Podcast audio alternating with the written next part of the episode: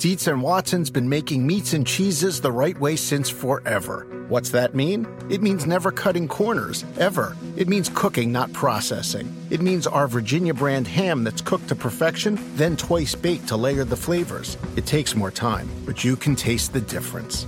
We come to work every day to do it the right way, even if it's the hard way. Because if it's not right for us, it's not right for you. Dietz and Watson, it's a family thing since 1939. Without the ones like you, who work tirelessly to keep things running, everything would suddenly stop. Hospitals, factories, schools, and power plants, they all depend on you.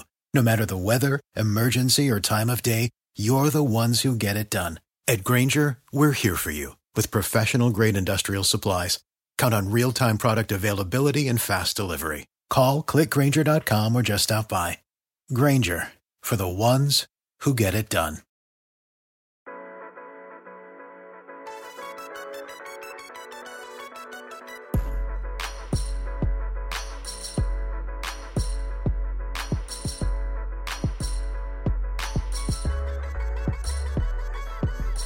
Hello, everybody. Welcome to a good football show. I am Patrick Daugherty, joined today by Mr. Denny Carter.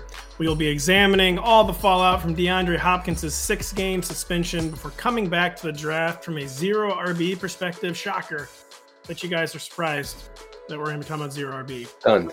You know, when we talk about zero RB, though, we're just really talking about running back, which is what everyone wants to talk about. So, like, who are some rookies that, who might become zero RB targets? Some veterans that might be zeroed out now so to speak. We also check in on the Panthers' quarterback situation, Baker Mayfield's latest tra- tra- travels. Travels. How do you say that? Where I wrote a word in my intro and I forgot. Travails. to say. Travails. Travails, I was believe. Travails. Um, we're talking about bakes, folks. This I'm is this about is the problem with a well-read person is that you come across words that you never hear, you just read. I, this happens to me all the time. I mean, not to to show off to people, but I mean, I read books.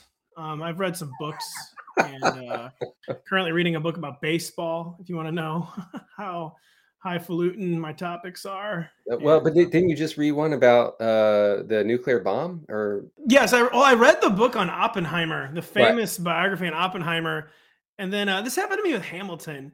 I read the book, and like a month later, I found out you know it's becoming a Christopher Nolan film. So I felt like a Johnny Come Lately. Like I don't want people to think I read the book because I heard about uh, Christopher No. Nolan making a feature film out of it. no, absolutely. And you can't see the movie now, by the way. No, I can't, obviously, at all. And yeah, I read the Hamilton biography way back in the day, like at the same time as Lin Manuel Miranda. And while I just digested the information and enjoyed the book, he made a global phenomenon play out of it. Yeah. And then when I told people I read the book, I didn't want them to think it was because of the play, because I'm just that kind of person. You know, I was raised in the 90s, like Gen X, sell out. Like, I don't want to be thinking like I'm like do- people thinking I'm doing stuff because, you know, it's Right. popular or something. Oh, not, Absolutely. I've never do done any. I've. I've never enjoyed anything that's popular. In fact, no, I, me, me I make- ever. yeah. I, I make a point not to enjoy it. I, Yeah. I intentionally don't enjoy things that are popular. I do have to admit something though, and you may see it on my bookshelf behind here. I read the book to the what was the Wicked Witch play on Broadway? Wicked. Wicked. I read the book.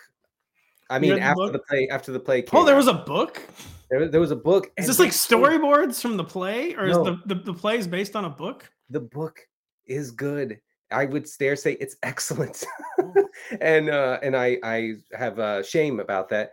But uh, I I so I, I have violated that rule once. The most popular book I've ever read. So normally too, I'm big on like I either read the book or watch the film. Like I don't do either because like when I read the book, I don't want to be picturing. So this is another. I read like this big, huge biography on John Adams like ten or twelve years ago. Oh God, I know what you're talking Yeah, about. Oh, it's from David McCullough. Amazing book.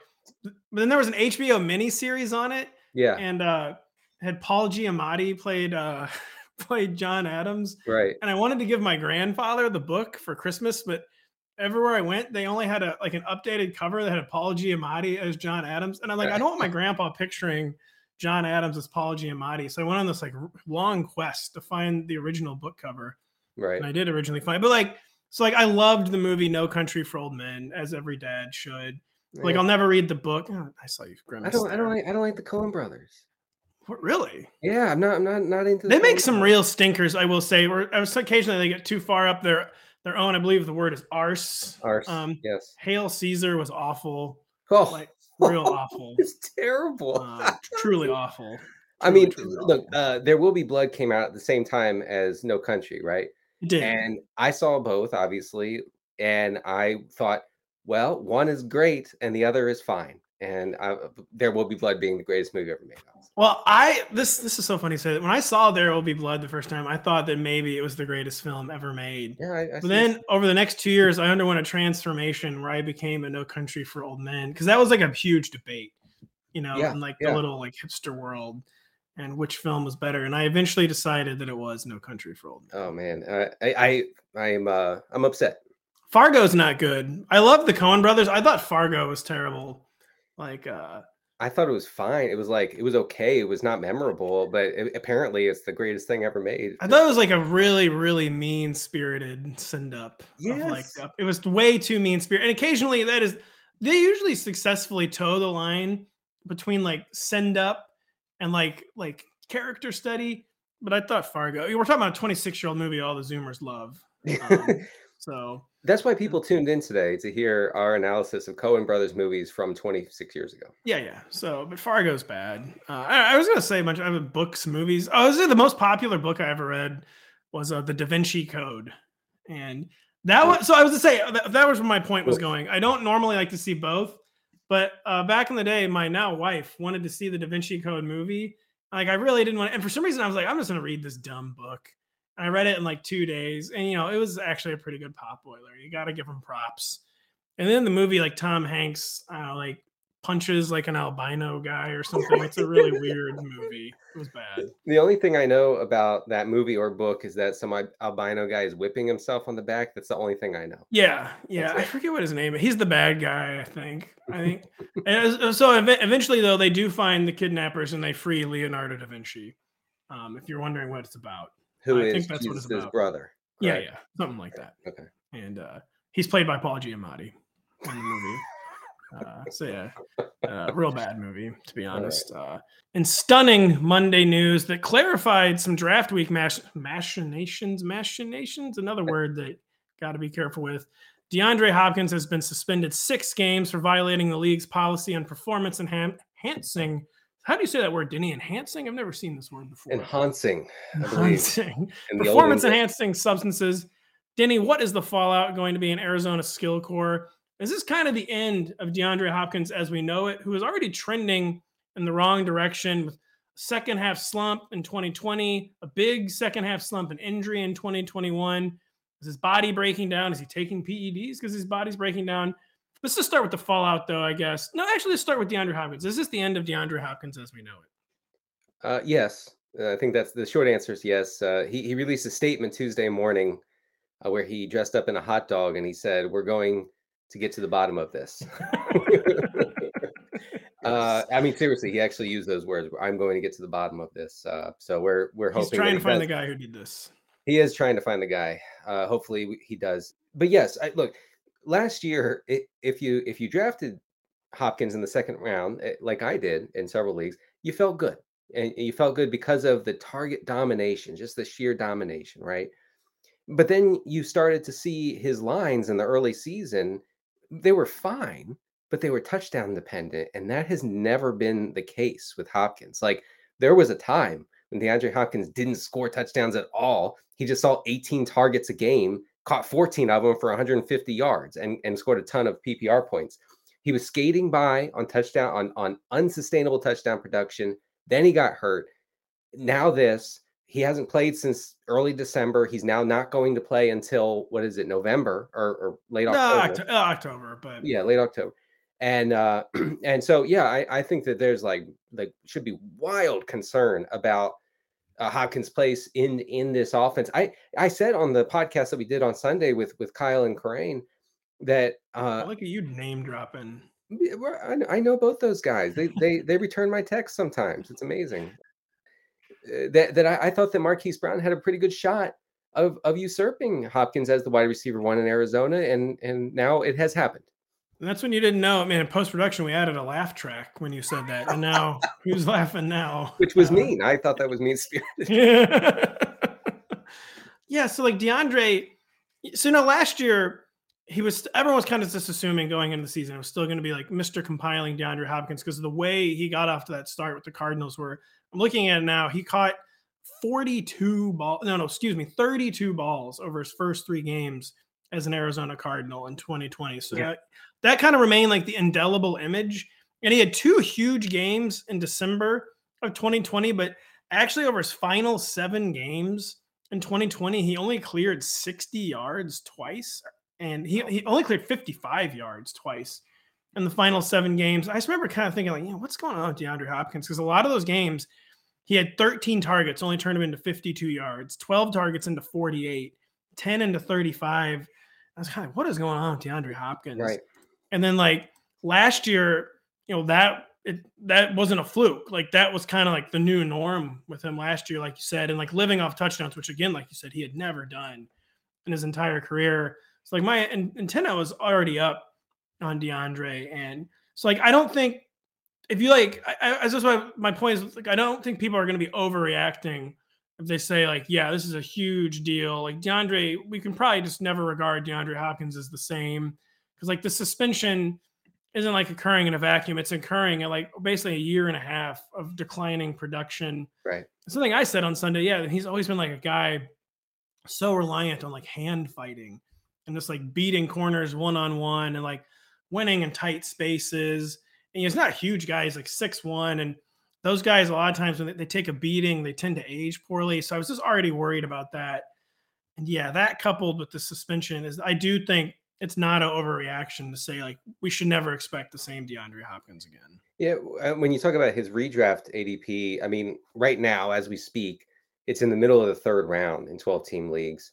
Obviously that's not going to hold and and and for good reason. But i mean i'm looking at guys you know going in the fourth and fifth round and I'm going to need DeAndre Hopkins to drop below those guys if I'm going to have interest in in, in drafting him this year. I I think you know just looking at at the board right now, you get to the sixth round with like, oh, man, like DeVonta Smith and Brandon Aiyuk. You know, I, I, guess you take Hopkins because of the suspension. Now, no yeah, suspension, yeah. we're talking different, but you know, you lose this a huge chunk of the season. So I think I think in that range would make some sense uh, eh, you know, and and maybe maybe he could be a, val- a value there. But I think I think this really just points to Marquise Brown being like a potential target hog. He was he was a target hog when Lamar Jackson was was healthy last year in Baltimore. So yeah, that's that'll be where I begin with Marquise Brown. I'll say how high for Marquise Brown, not in the sense of like ADP, like what do you think is like a realistic fantasy finish for Marquise Brown? So at the end of next season, we're saying Marquise Brown is the wide receiver you know what by yeah. like average PPR points. What do you think like a realistic finish for Marquise Brown is in 2022? I mean, I, I guess I'm I'm bullish. Uh, you know, I, I'm I'm trying not to overstate it too much, but like top 24 for sure. Yeah, I mean I, that's where again we're not like being super bold there, but now so Marquise Brown had a shot to be top 24 even with uh, right. a healthy every week. DeAndre Hopkins, I was already kind of at an over under of wide receiver 24 when I thought Hopkins was going to be playing because this was an offense with a lot of receiver targets last year, a lot of now missing receiver targets in AJ Green and Christian Kirk. So I, I didn't think wide receiver 24 is insane. Now it's like, even if we kind of get like the same old Marquise Brown, like the ups and downs, the drop touchdowns, the big plays yeah. one week, the falling off next week, it's just almost impossible to see. He's probably a top 20 wide receiver at this point. Yeah. I mean, eh, okay. If I'm going to be a little bit bolder, I'm going to say I, I'm happily drafting him as a top 20 receiver. Um, and I think that he has upside for more. Now, the, the, this Arizona offense doesn't exactly attack you downfield. No. We all know that, right? Which is which is an issue. But Marquise Brown didn't thrive on that last year either. You know, he he caught a lot of short area targets um, and kind of transformed into a a, a more uh, steady, I want to say boring uh, fantasy producer than the the wild ups and downs that we saw from 2019 and 2020. What would you say we'd rather have with Marquise Brown? Uh, compiling underneath Marquise Brown, or like the Cardinals trying to use him as like a true deep threat and maybe leading to some of that boomer bust? Which role do you think we would rather see from Marquise Brown? Well, I mean, ideally both. But if yeah. I had to choose one, I, I would take I would take the former. I would take the underneath stuff and see if he can turn, you know, turn that into run after the catch uh, production because you know he is fast, and and also it's it's like you know it's it's steadier, more reliable. I know you don't get those high value targets downfield, um, but you know if the Cardinals are smart and they're not, uh, Marquise Brown will will get some downfield shots from Kyler Murray, who is one of the three best deep ball throwers in the league per expected points added on deep balls. And he's had a really hard time showing it because he just hasn't ever really had AJ Green, you know, whatever's going on with AJ Green last year with the Cardinals. He had the AJ Green downfield weirdness. He had the Christian Kirk downfield weirdness where it never just really he just never really put it all together down the field or in any area of the field. Now he's making 17 million dollars a year. And DeAndre Hopkins, we made a lot of like highlight reel down down plays down the field with. Yeah. But as you know, like anytime you go back and look at those highlights, it's like with a DB like draped all over right. DeAndre Hopkins. And I'm kind of wondering like if Marquise Brown is like the best deep receiver Kyler Murray's ever had and isn't going in his fourth year where someone who might actually separate deep yeah. and he's not gonna have to throw it up and tell DeAndre like, hey, I need you to like win a hand fight with this guy. And I think there's a chance. Yeah, the Cardinals offense, man. Like the second the Cardinals get hit in the mouth, basically, anytime anything goes off schedule with their offense, yeah, they just go fully horizontal.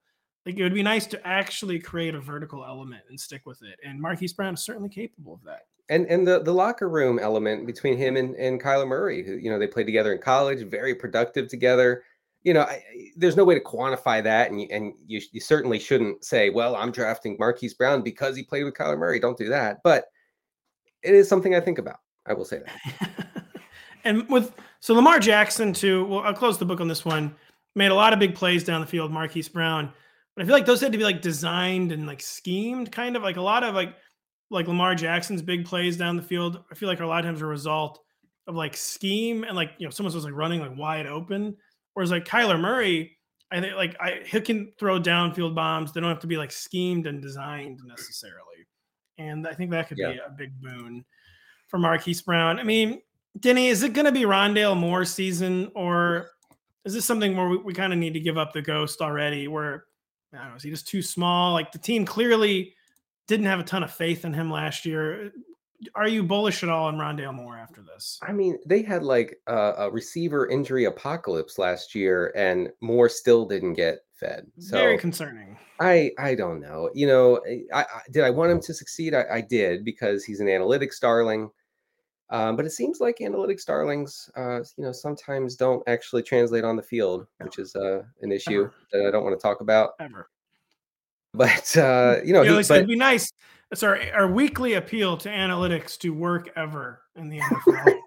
it would be it would be nice if one guy that the analytics community likes succeeded. That would be that would be awesome. If one guy um, the analytics community actually liked didn't get drafted on day three by the Bucks and then cut within two years. That, that would be nice. We're ho- we're hoping that happens before 2040. Uh, we're, we're, gonna we're gonna cross our fingers.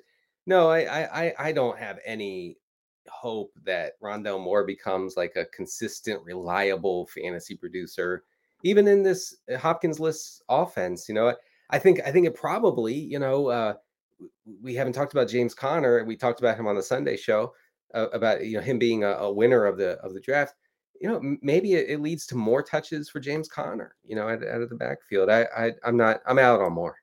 Yeah, it's quite possible. And James Conner, by the way, Keaontay Ingram. We're not going to talk about him in our zero RB segment. he's an interesting sixth rounder in the Cardinals backfield to keep an eye on in your rookie drafts. And I, I buy into being concerned about Rondale Moore's rookie year because I mean he wouldn't be the first receiver to have a rough rookie year and then come out and still be good. But the fact that they had the wide receiver apocalypse, the fact that his game is like designed touches and yeah. like screen touches, and it still yeah. didn't happen. It's not the kind of stuff, yeah, that takes years to learn. Like he was supposed to be that kind of player, like the instant offense, like the the touches in a can stuff, basically. And it just never happened. No. And it was it was very very for, for a guy who I mean who's literally five foot seven. Like it was pretty concerning. Yeah, I you know, the fact that we can kind of ignore that sometimes, like five seven, we're gonna really put our eggs in the five seven basket. I I uh, uh makes me a little a little iffy on the uh, evaluation there. I mean, you I don't know, you might not have a strong opinion on this yet, but does the car the Cardinals, I believe, did they use their first pick I believe, on Trey McBride. I think their first pick of draft weekend was on yes. Trey McBride in the yes. second round. Pass catching tight end. Does this dampen our faith in Zach Ertz at all, or is this just kind yeah. of maybe they used a lot of tight ends last year, just more two tight end sets. I mean, they do need more. They just needed place to funnel places to funnel targets. Basically, do you think Trey McBride will kind of curb Zach Ertz's tight end one appeal at all? Um, I you know I want to say no because first of all there there's the the the difficulty of a tight end transitioning from college to the NFL is well documented. Like hardly anyone escapes that. Uh, even you know, even Kyle Pitts struggled. You know, and, and I, he had a well, an overall I mean, fine, an overall fine season. I'm not saying that, but you know, he's not. But I think his rookie year is going to pale in comparison yeah, to yeah. his future years, and and uh, because of that experience and everything. So no, I'm I'm not worried. And and the Cardinals love Zach Ertz. Uh, he they fits do. he fits what Cliff Kingsbury wants to do, which is to gain six to seven yards per play, and yes. that's it. And and he's great at catching it and falling down. And you know that's all that's all they want. So I, am not too worried about uh, Ertz. Yeah, he's millennial Jason Witten at this point. And yeah. well, there are worse things to be. Sure. And yeah, they they need targets. And so yeah, I, am not too concerned about it either. Uh, I mean, who are who are the other receivers on the Cardinals? Do you know? There's a guy that Kingsbury uh, brought to uh, from from his college days to the team. I forget his name now. He I had him in DFS like every week for a while. oh yeah, he's bad. Uh, who is that guy? Yeah, you uh, you you hated him. Uh, yeah, uh, what was his name? Well, we do this for a living. Um, you know the guy. Oh yeah, Antoine Wesley. Yeah, Antoine Wesley. Yeah. Yeah. Well, anyway, there, there's nevertheless there's not not much, not much there. So I mean, Andy Isabella breakout, right? Well, they're you know they're they're still trying to deal Isabella, another analytics guy, unfortunately. Uh, yeah. uh, so we're we're we're hoping he lands uh, in New England. We just want it to work once. We said again, we are analytics supporters. Uh, we right. are not haters. We just want it to work once. And and we're now screaming one time. Yeah, just one time. Brandon Staley, convert one fourth down, please. just we need you to convert a single fourth down in 2022. So yeah, end of the day, we are concerned about DeAndre Hopkins, Marquise Brown. I mean, he'd be he'd have to be a pretty bad player not to be a top 20 wide receiver, basically. I think is oh, yeah. we're settled on this debate. Denny, no team has ever been down worse at a position than the Panthers are at quarterback. Rather than acquiring a veteran or using a first round pick to address the issue, they have supplemented Sam Darnold with third rounder Matt Corral I'll just begin by asking who do we think starts more games for the Panthers in 2022? Sam Darnold or Matt Corral? I mean, I'll go with jeez. I want to go with Darnold because partly because the the the team seems like it's leaning that way, you know, oh, and man. also also they've made pretty big improvements to the offensive line, particularly pass blocking, and that's something that absolutely doomed both Darnold and Cam Newton last year was their complete inability to protect the quarterback at any situation, whether it was you know an obvious pass situation or not. They just they couldn't protect the the passer. Uh, so I think with that, Darnold has a chance to establish himself. But man, I mean, who, who who would be shocked if the rookie comes in and, and starts eight, nine, ten games? You know, I do wonder too if some of the protection issues last year just were like the classic quarterback, where like the defense isn't respecting Sam Darnold down the field. They're obviously not respecting Cam Newton down the field since his arm was just yeah. totally gone. Yeah. And I just don't I don't think even the Panthers could really rationalize more than a couple of games from Sam Darnold. And I actually do think it'll be Matt Corral who I mean, uh, this is where like I come in as like a draft amateur. Like I would have straight up just rather drafted Matt Corral than Kenny Pickett. I thought like he kind of like did everything Kenny Pickett did, but like just a little bit faster. I feel like he's just like the slightly better version of Kenny Pickett like across the board. Like I like his arm better. Like he doesn't panic in the pocket. He kind of has like a sense of daring do. Um, look it up. Daring do. Daring do. He has a sense of daring do. He's like an adventurous player. Kind of got him into trouble. He takes some like really big hits. Apparently, you know, supposedly Lane Kiffin's offense right now isn't like very complex, but I just liked his overall demeanor. I liked his physical traits, and like no team like Sam Darnold's not going to be getting the benefit of the doubt. Like mm-hmm. they're going right. to be like he's like in the classic like he yeah. can't even have one bad game basically. That's true. Yeah, yeah. You talked me out of it. You're right. The the Corral's going to start a bunch of games. Yeah, I, I, the per EPA, only Zach Wilson was worse than Darnold last year uh, among starters. And by the way, Zach Wilson was considerably worse. But so you would never know that from the tenor of our conversations with Jets fans on Twitter. Oh, you, you uh, so, somehow uh, they they they have a lot. They have a lot of faith in Zach Wilson. Despite an utterly disastrous uh, rookie season, there I look. I, have looked. Gotta serve looked, somebody. I mean, okay. You said I you you you said recently that I never stopped writing. Well, I wanted to write a piece on a glimmer of hope for both Zach Wilson, well, all three rookies from uh, Justin Fields, Zach Wilson, and Trevor Lawrence. Uh, I can't find any. Oh, no, no, I can't. I can't. Didn't think that was going to be the reveal. and listen, I, I, you know me. If I find something, I can write on it. Right? You'll cling. Right. I will. I will. I will grab on for dear life and write it out for a thousand words and publish it. Right. I can't. There's nothing there. It's interesting. So Zach Wilson, I mean, that's understand. I mean, Zach Wilson, though, to be totally like on the record, I have not closed the book on Zach Wilson. It's just it was a really, really tough scene. We'll just see. Like it's just way too early. I I saw. I guess I saw a lot more Justin Fields last year for whatever. Partly because the Bears are like always like I just basically saw like every Bears game. Where I they had a, saw, well, like, they had eleven primetime games. Yeah, I think I probably only saw like half the Panthers games, and I saw like almost probably literally thirteen or fourteen Bears games. Oh, and that's terrible. Just it was it was hard to find reasons for hope with Justin Fields. Like I know we pinned it all on Matt Nagy, but he he wasn't good at all. He just wasn't good. No, there, there was never there. You know, I remember there was a second half against Pittsburgh late in the season. Oof, man, that where, was bad. Where well, or was it the first one of those halves? He was okay. And I just remember thinking, okay, well, th- this could be it, and it, it, wasn't. I think maybe there was a Monday night game yeah. where he did have a really good half, and then I think he like sabotaged the game in the second half, basically. Yeah, um, because I think that was a Monday night. Yeah, it was a Monday night game. Oh yeah, that was the he averaged ten yards per attempt, but he only completed seventeen passes. Um, they of course lost. That was the game. I think after halftime, he was essentially like point shaving I think he. Oh I. I'm getting. Maybe I'm just making up facts as I go along, as evidenced by uh, our very fuzzy memories of this game. Oh, the game where he. Oh yeah, the game where he was amazing, not awful. Right. Uh, right. But uh, I'll tell you, he looked good in the preseason. You got to give it to him. Yeah, you, you do have to hand it to him there. Um, man, but man, and you know, we talked. We kind of beat this to death on the Sunday show. The Bears are clearly just like Justin, if you want to be good, it's a free country. You go ahead and do that, but we're not going to help you be good. And yeah. if you're good, that's really good news for us. If you're not good, we are a new front office and we're looking for a new quarterback. That's right. Yeah, look, the speech is free, Justin. So you go ahead and yeah. you get you get you give it your best go. Uh, we're not going to help you at all. We were not going to censor you. We're not going to help you. That's just like kind of the free market. We're not going to censor you, but we're not going to mm-hmm. help you. Hmm. Uh, does the landing spot still exist for Baker Mayfield? Like, is it kind of like the Seahawks or nowhere for Baker Mayfield? Or if it was going to be the Seahawks, would he already be on the Seahawks?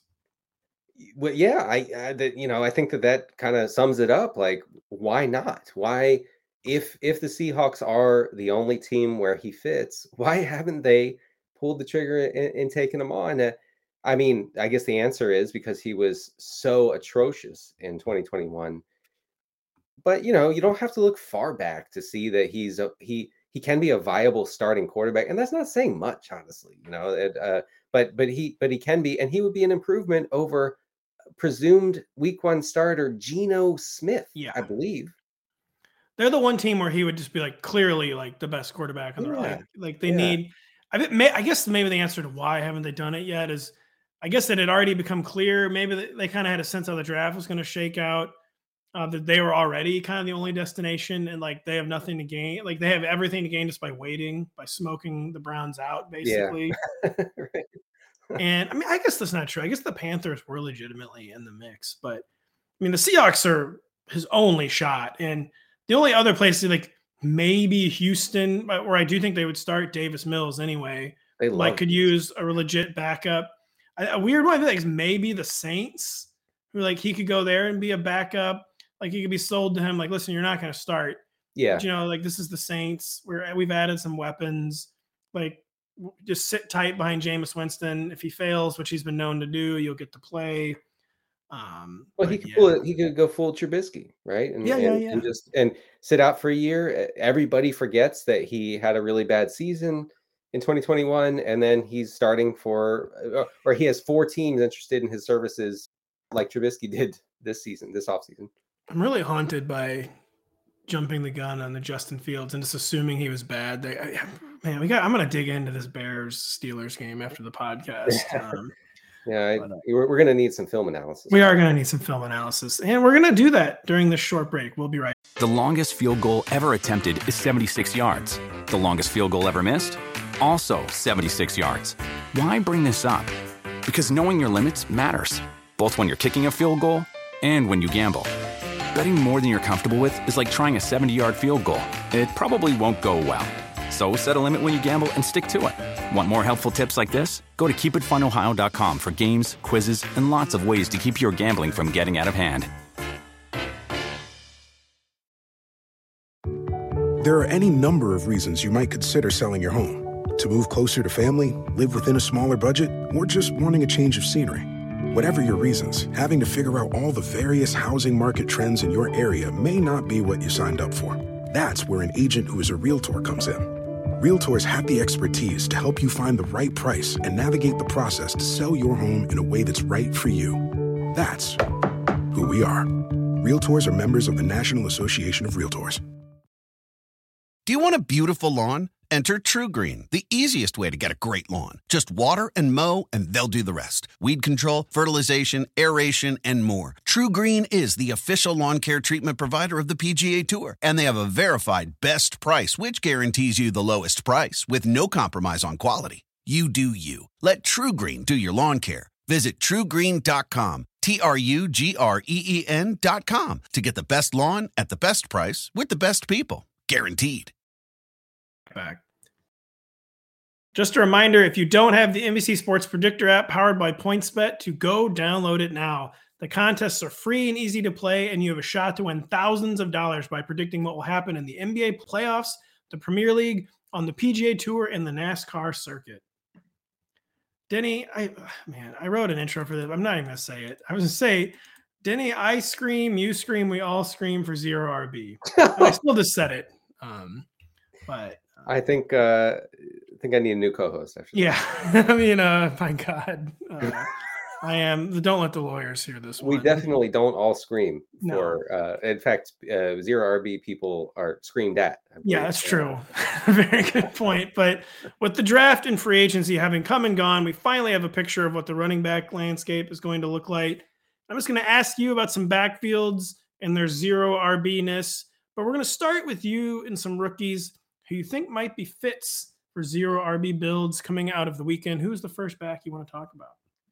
Uh, Dameon Pierce in Houston. You know the the Texans uh, added him to a backfield with uh, Marlon Mack and Rex Burkhead, who you know feels inevitable. Honestly, that Rex Burkhead is going to have 200 carries this year at some point. So, uh, but you know Pierce uh, was never a workhorse in college but he was extremely productive and efficient on his limited touches, six and a half yards per touch in his final season in college.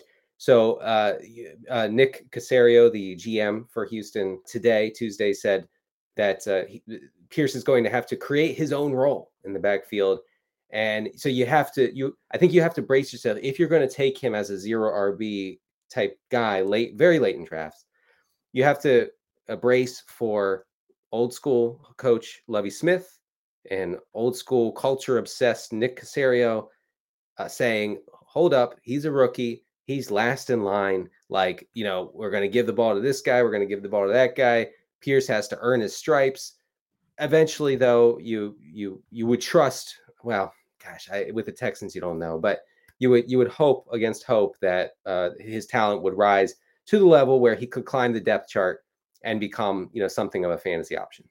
Yeah, he's kind of coming into a league the league with what I would say is like a Kenyan Drake profile, where he was like a four year contributor who could do a little bit of everything, but yeah, it was just never the featured guy. He finally his season high for carries at Florida was 106. He actually never even reached 20 receptions in a season. Yeah. So it is a strange, it's a very strange resume, but he could do a little bit of everything. It's a backfield with I mean, very, very few impediments in front of him, like you said, other than the mindset. And yeah, there's just I totally agree. There's just no way this job will be like handed to him. No, he, I mean, he, nor should it be, but uh, But he's gonna have to blow them away. Uh, yeah, yeah, yeah. I, I, I mean, and you know, just talking about this backfield, it might just be Marlon Mack. I mean, I I, know. I was just I, Yeah. people. The the media is not actually talking about is Marlon Mack being on the Texans. he was good. He used to be really good uh, two years ago, and not, not a long time ago. Two years ago. Well, two years and one Achilles tendon ago. Ah, yes, I forgot. Nevertheless, uh, yeah, Rex Burkhead, Marlon Mack. I mean, Dare Ogunbowale is maybe on the Texans still. Not actually sure about that. I mean, Yeah, he Uh, is. Yeah. Okay. Uh, but not yeah. So th- if he has a good camp, a good preseason, if he like dots his I's and crosses his T's, he could have a role from the get go in the season. But he's like a classic zero B. You take him where, where, like there's a plausible path to touches and upside, but also a plausible path to it not Right. happening. Uh, another uh, another zero RB option new to the league is uh, I think Tyler Allgeier in uh, Atlanta. You have Mike Davis being released by the Falcons on uh, on Monday. Allgeier has has a pretty solid profile as as a as a potential every down back. Now you know we we I, I've seen some chatter about well what about CPAT? What about Cordarrelle Patterson? I, I I don't I don't buy this idea that Patterson's going to be just reinserted into the role that we enjoyed uh, No. because because by the end of the season he didn't have that role. He didn't have anything close to that role. No, and they also like waited a really long time to re-sign him. Where it seems like they decided, like, yeah, this was too good to be true, basically. Yeah, and, so I, I don't really see him as an impediment, and uh, we we know that Arthur Smith loves to establish, and that that is, that is one one thing we know. Curiously, though, the Falcons the Falcons didn't have the lead a lot in 2021, but when they did, they were actually kind of pass heavy. They had the third highest pass rate while leading last year. I don't really know, you know, what what that means for you know going forward, but Arthur Smith's a history of play calling suggests that that's not not exactly what he wants to do. So it could be a, a, you know run first, run heavy attack. Allgeier at the head of that could be could be valuable. Are you going to be zero or being Damien Williams more or Tyler Allgeier, Tyler Allgeier more, Denny? Probably probably Allgeier. I think Uh, so too. Yeah, Damien Williams is a little a little long in the tooth, as the Yeah. kids tell me, and um, you know a little bit a little bit far removed from his peak production. I, I I'm not super interested. Yeah, I mean, he just turned 30 years old and had the classic Damien Williams stat. He's had more than 50 carries one time. He got just lapped by Khalil Herbert Right. on the Bears last year behind David Montgomery. I mean, Damien Williams is the kind of guy. I mean, I don't even know if he'll make the 53 man roster. Yeah, I was, you know, I didn't want to overstate it too much, but I think that's definitely a possibility that he he will not have a team come week one. Like he's been like so near and dear to everyone's zero RB heart for so long that it's like very hard for people to quit him. But yeah, I would not assume like he. I'd much rather bet on the rookie than Damien Williams. Oh, yeah. Oh yeah. And who is our third zero RB rookie? Uh, third guy is I know I I've lost the I've lost the list. Oh, we have uh, James Cook. Captain Cook. James Cook, the famed British Okay. explorer, has back from the dead and now in the Bills backfield. and he is in the Bills backfield now. Bills GM, I always want to say Billy Beane. It's not Billy Beane. It's Brandon Beane. Said uh, said on Tuesday that they see Cook as a quote sub back. Now this means apparently a pass catching back, and uh, and and he he mentioned that to think that people think you're not a real football guy. the Bills. It's it's shocking, really. The Bills the the Bills uh, are, are are absolutely uh, heartbroken by J.D. McKissic getting away this offseason. It's all they've talked about since it happened. Yeah, Brandon Beane, JD McKissic's had to change his phone number three times. It's Like, true. We're we Stop. please stop texting me, Billy. Stop it. That Brandon, sorry. and and and so and so of course, uh, you know, right on schedule, Brandon Beane mentions, well, we didn't get McKissic, so we we want Did he really do that? yeah, yeah, yeah, today, yeah. So James Cook, we see him as as that as that sort of guy. He complimented his uh, route running, Cook's route running, and everything. Eh, You know, I, but I I don't I don't know if there's if there's a lot of uh, fantasy juice to be had in this Buffalo backfield. The Bills had the third highest pass rate over expected in 2021. Buffalo had a 56% pass rate while leading last year. That's the fourth highest in the league. And Josh Allen has never really targeted running backs in the past game. 15% target share to running backs over his career, which is right in line with like Lamar Jackson and, and Deshaun Watson. It's typical, basically, for a mobile quarterback not to dump it off to their running backs, like we talked about uh, several times on the show. So I I uh, I don't know I don't know if I'm like prioritizing Singletary or Cook as as guys you know who who will uh, emerge now if they get the whole workload like we saw with Singletary that can be very valuable but if they're splitting that's that makes them both like basically not fantasy options.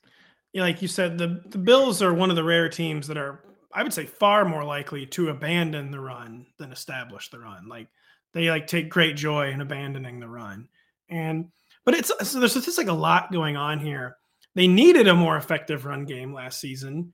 Yeah. Uh, they didn't get an effective run game until they finally cut down on what, it, what oftentimes is a three man committee and is committed to Devin Singletary and Josh Allen. Like it was only then that they just kind of like cut out the committee nonsense. They had an effective running game at all, which I know was kind of like almost like superstition based, like, oh, this team like to just like blame running game struggles on committees. It probably doesn't actually make any sense. But there probably is also something said is like keep the one guy out there, just let him like gain confidence, let them like you know get reps, like chemistry, I guess, and just like the running yeah. game is not effective basically. So they went down to only Devin Singletary.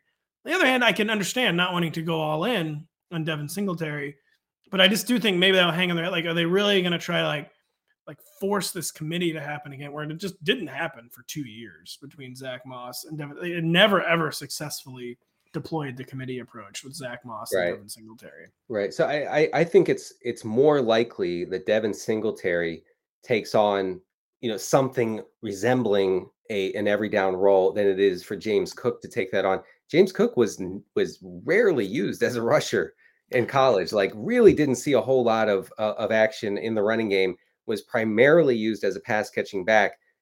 Obviously, the Bills are, are fixated on this idea of the back catching passes, which, by the way, Singletary does. He does yeah, that. Like, you know, they they always this is this drives me nuts in the draft. Good teams, good offensive teams, uh, uh, spend you know draft capital at running back because it's called a luxury pick, right? We're like we're good at tight end, we're good at quarterback, we're good at wide receiver. So what else do we do? What else? uh, we gotta we gotta spend at the, at the, one position where we're not dominating. You gotta go to the local high end mall, go into Neiman Marcus for some reason. Yeah, buy a thousand dollar Gucci shirt, and it and that's what James Cook basically is. It's it's it's the twelve hundred dollar Gucci, and and uh, I I don't get it. I don't get it. Stop stop doing the luxury pick thing, teams, please. It is true, and yeah, uh, Devin Singletary. I so do you think Devin Singletary is he going to be now like? is this gonna be a classic we read far too much into this draft pick and just like forget about Devin Singletary or not forget, just like none That's of the sharps like want to touch Devin Singletary all summer basically. And do you think he will maybe become like a nice zero RB target as he has been in the past? That's right. That's right. That's a great. That's a great uh, point, and I hope it happens. Now, Singletary right now is going in the eighth round, right around Chase Edmonds, Tony Pollard, and for some reason that I cannot understand, Raheem Mostert. Uh, but. I, you know, maybe maybe with this pick, maybe with enough hype around James Cook in the summer and with some preseason run and everything, maybe Singletary, uh, you know, conceivably drops into like the 10th round, maybe 11th round, something like that. I would be, you know, I'd be borderline thrilled to take Devin Singletary there uh, uh, if if you are going in that zero RB direction. I feel like by the time we're back to real drafts, like in the real redraft season, like he's gonna be like right back in like that his ancestral home of like the fifth to sixth round. I think Devin Singletary. Yeah. It's just kind of he is like the class. I mean, like he basically like created the dead zone, Devin Singletary. And yeah. He's like the quintessential RB dead zone back. I uh, I take no pleasure in saying you're probably right. So yeah, we'll see. But so then, would you just be totally out on Devin Singletary if he's like a sixth round pick? Yeah, yeah, I, I, I don't I don't really see like the value in in uh, taking him there and and then hoping that you know either Cook struggles or not not hoping he gets hurt. I'm not saying that, but like if, on, if, if, he got hurt, jeez, on, kids listen that. to the show. Yeah, producer, please edit this out. Uh, and, uh. Leave, I want people to see Denny's true character.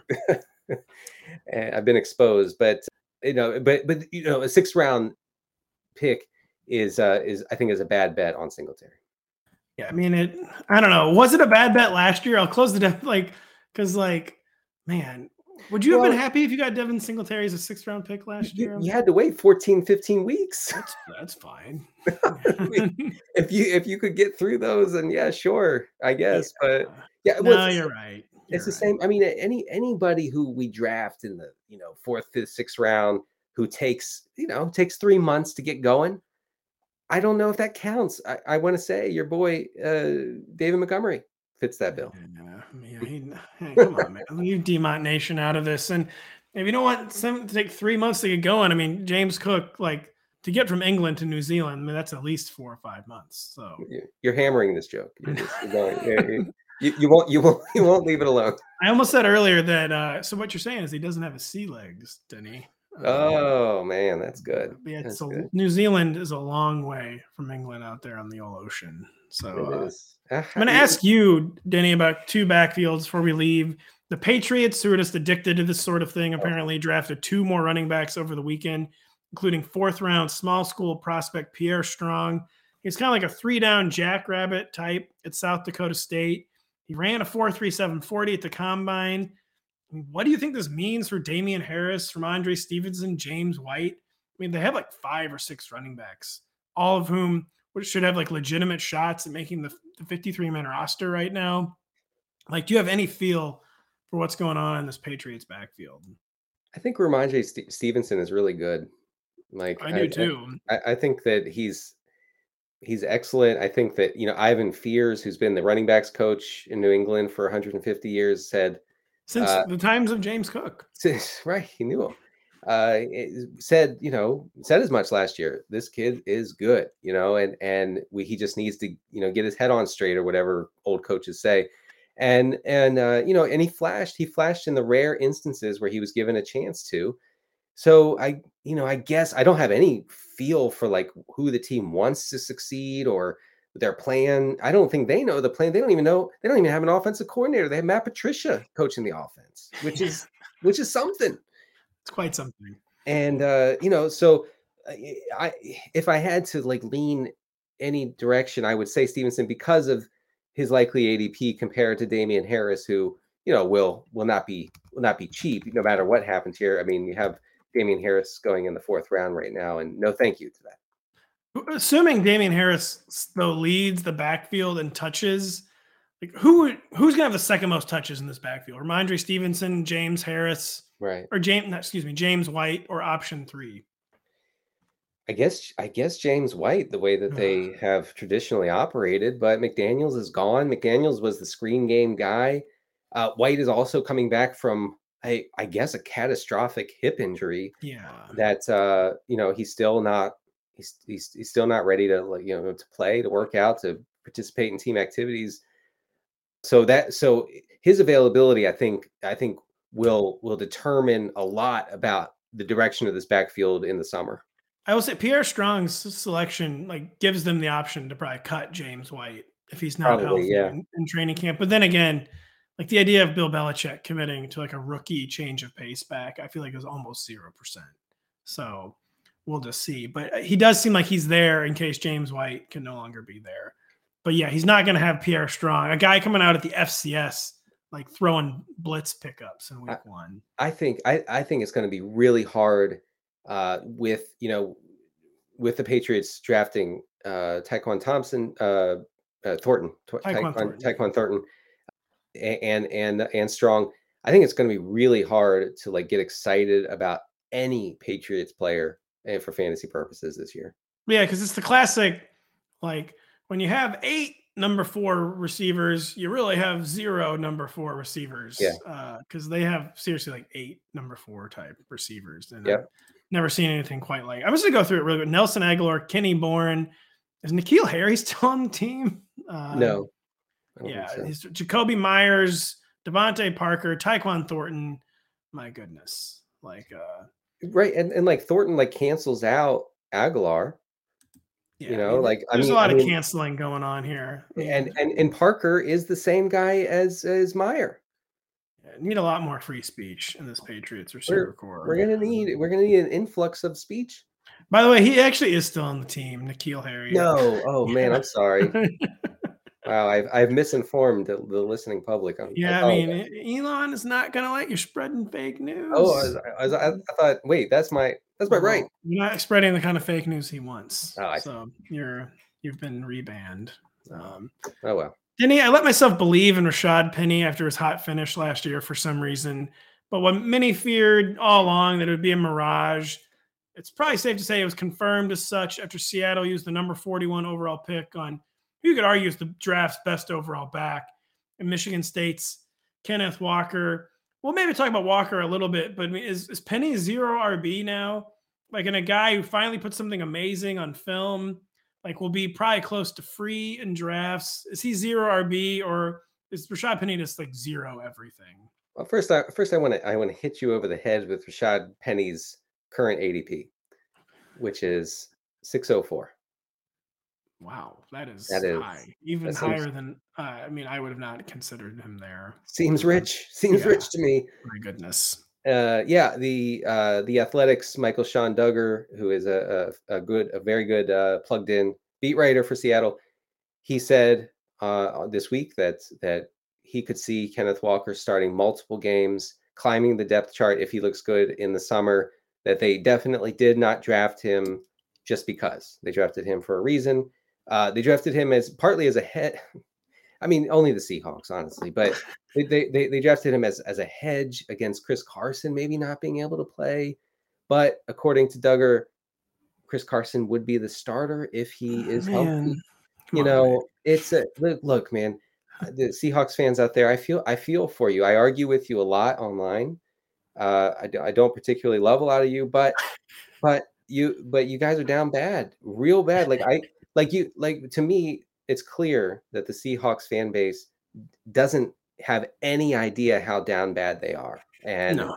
and th- this this uh, pick of Walker was absolutely unforgivable on every level. Some but of the it, leaders of the movement, like Ben Baldwin, D- Danny Kelly, I mean, I think they know. Mina Kimes. Yeah, they all know, but the the forces in their armies do not know. The armies the armies have blindfolds on. They are marching behind Pete Carroll for some reason. Geno Smith. Folks, folks, it's over. It's over for you. You're done. You're th- you're a two to three win team. Anyway, they got to uh, get Baker Mayfield. I, mean, I can't believe I'm saying this. They have to get Baker Mayfield. They just yeah. absolutely have to get Baker Mayfield.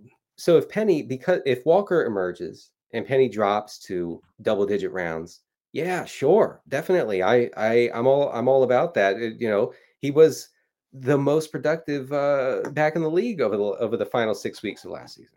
Yeah, I don't really care like what is said or what I read over the summer. I'm not going to take any Chris Carson talk. Oh no! Seriously. Oh no! There's, there's no, point. Like, nope. He's the number three back there now, and like they should just get it over with. He should he should just be the backup on the Saints already.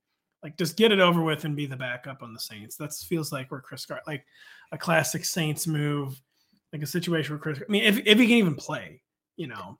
Um, right, and I and I feel I feel for him. That guy gave his body to to to the game and to the Seahawks. Uh, no one played with with more passion than Chris Carson, and and uh, you know the team seems to be you know hinting with this draft pick of Walker, hinting that the Carson era is uh, over.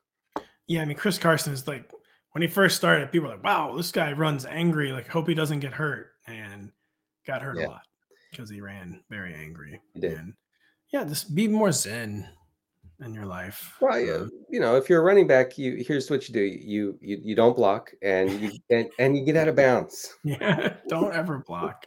no. Don't ever block unless you play for Bill Belichick, because then he'll just be oh. because he won't cut you, but he will. He'll make you a healthy scratch every week. right. If you if you miss one block, it happened with Stevenson. He yeah, missed yeah, one block and he was a healthy scratch for three weeks. yeah, because you're not getting cut. You're not going anywhere better, but you're just not playing. Unreal. So if you're on the Patriots, you really do need to block. Otherwise, just don't block. Um, that's it for today. I was going to try and make a pun there. I was like, don't block this show, folks. Um, before. Well, the puns weren't really working that well today, especially you know, if you don't know who James Cook is. Uh, look it up. You know, look, uh, open the Google tab and, and and say James Cook not running back. Yeah, the James Cook Wikipedia, I can assure you, is amazing, and will take you down many, many amazing rabbit holes. So check out the Captain James Cook Wikipedia. Check out NBCSportsEdge.com where we have tons of amazing post draft content, including Denny mentioned our draft wrap up show, which will be actionable for several weeks. Myself, Pat Kerrane, Kyle Dvorchak, and Denny. Really, really good stuff. Really good stuff going up on the site all week. I'm sure Denny has stuff coming out as he always does. I do. I'm tr- I'm churning them out. Uh, I have my my veteran winners and losers from the draft. Oh, yeah, Um, yeah. and then I have a uh, a, a deep ball uh, passer column coming out on Thursday.